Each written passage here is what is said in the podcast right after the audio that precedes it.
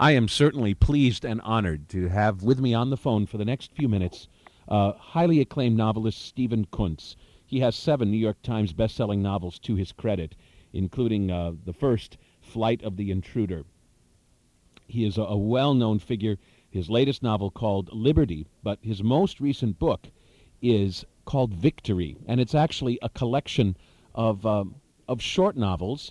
Uh, one of them is, is is by him, but otherwise by an array of, of other fine writers, and all around various topics and facets of the Second World War. And this is a magnificent book in every respect. Again, it's entitled Victory. It's published by Forge. And we have Stephen Coonts with us for a few minutes to talk about it. Stephen Coonts, we welcome you to the morning show. Good morning, Greg.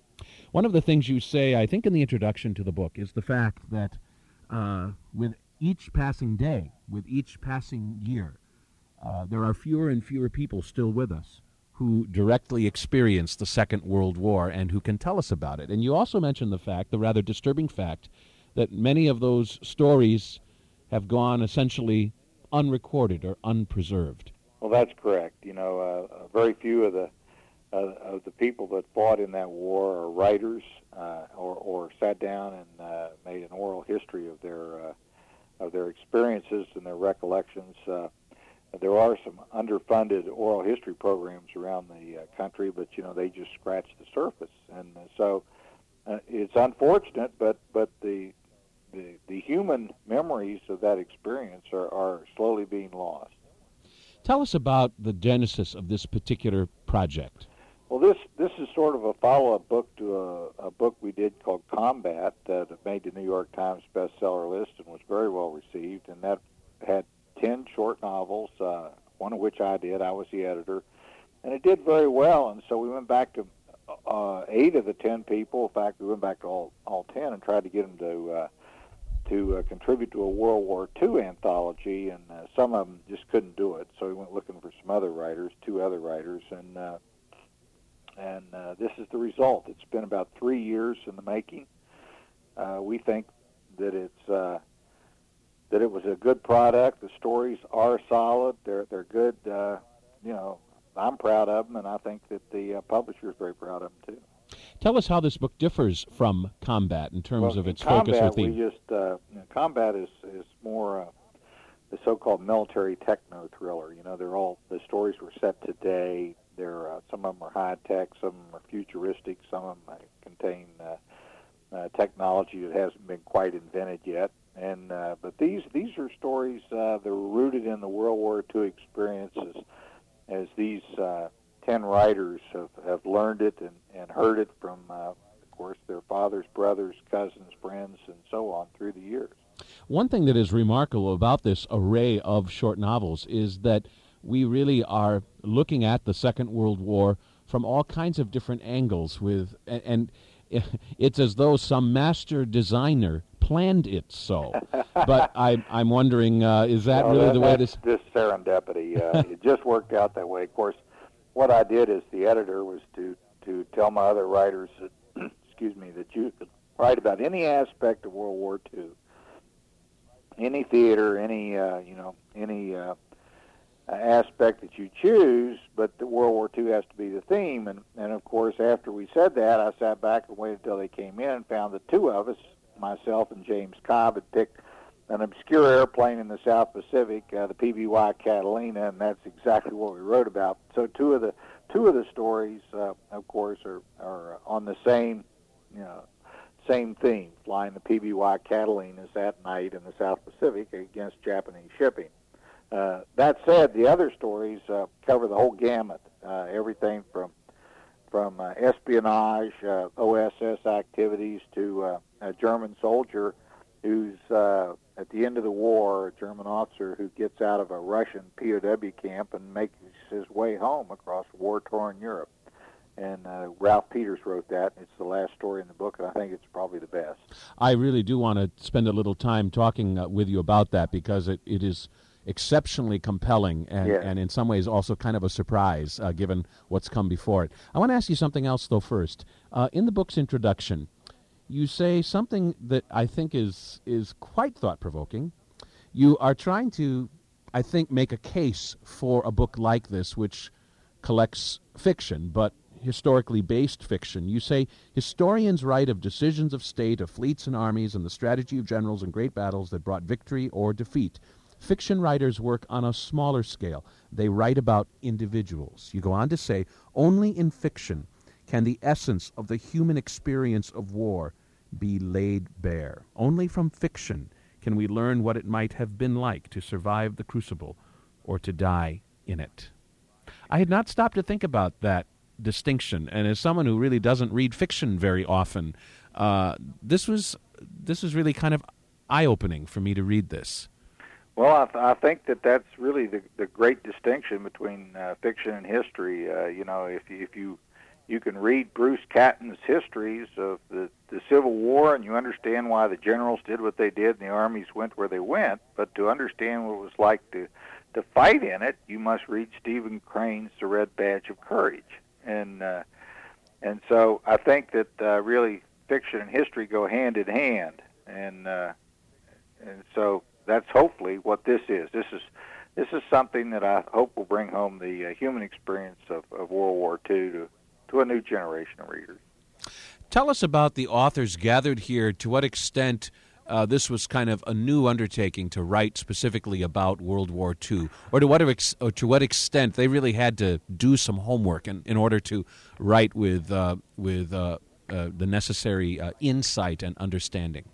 Well, I think that the only author that I know of in that whole crowd that's ever written uh, books about World War II is Barrett Tillman and uh, he's written uh, you know over 20 nonfiction works about World War II and four novels all set in World War II. But the rest of us, I think, uh, found World War II was fresh ground for us, and and that was sort of fun.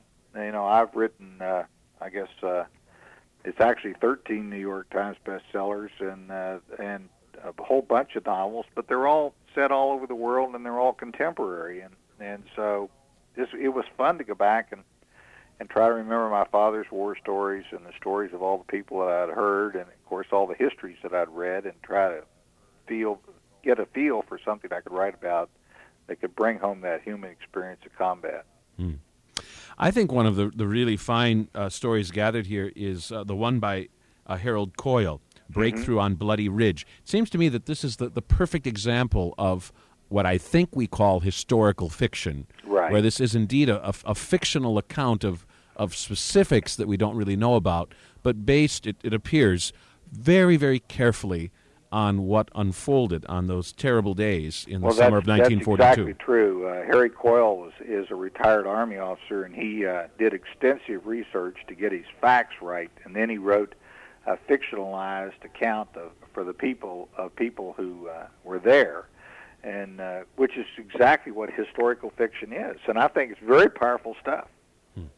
One of the things that I found particularly intriguing about this this uh, particular small novel is that we are we are on both sides of the trench in a sense. Mm-hmm. That uh, we are given the perspective of of uh, someone on the American side, but we are also given the perspective of someone on the Japanese side, mm-hmm. and uh, uh, that comes through not in every single novel here, but at least from time to time we're given at least we're given a bit of a human face on uh, what was sometimes kind of a nameless enemy. Right, and and I think that that's that's again one of the great things that fiction can do that that uh, is to give us a new perspective on the world we live in and the people we live here with, and and you know it's uh, it's unique. I love fiction. I think uh, that's why that's why I write it. we are speaking today with Stephen Coonts, a much honored novelist and also uh, the editor of, of a collection of, of short novels. The book is entitled Victory, and all of the uh, short novels gathered here, all new novels, by the way, all around various topics related to the Second World War. Uh, Mr. Coonts, when you are when you are called the editor of this book, I'm curious just what kind of editing and how much editing you did. How much did you end up working with these uh, various short novels? Uh, very, very little. Uh, I am not about to red red pencil Ralph Peters or, or uh, Harry Coyle. You know, uh, if they say they like this story and it's ready to go, it's ready to go. And so we, you know, the the editor's job consisted of writing the introduction and uh, and and approving all these guys and saying, okay, here's what we're going to do and here's how we're going to do it. And uh, it's a lot of fun, but uh, and I get to send them all a free book mm. whenever the uh, the books come in from the publisher along with a note. But that's about it. They, mm. uh, you know, they're all professionals. Every everybody in the book.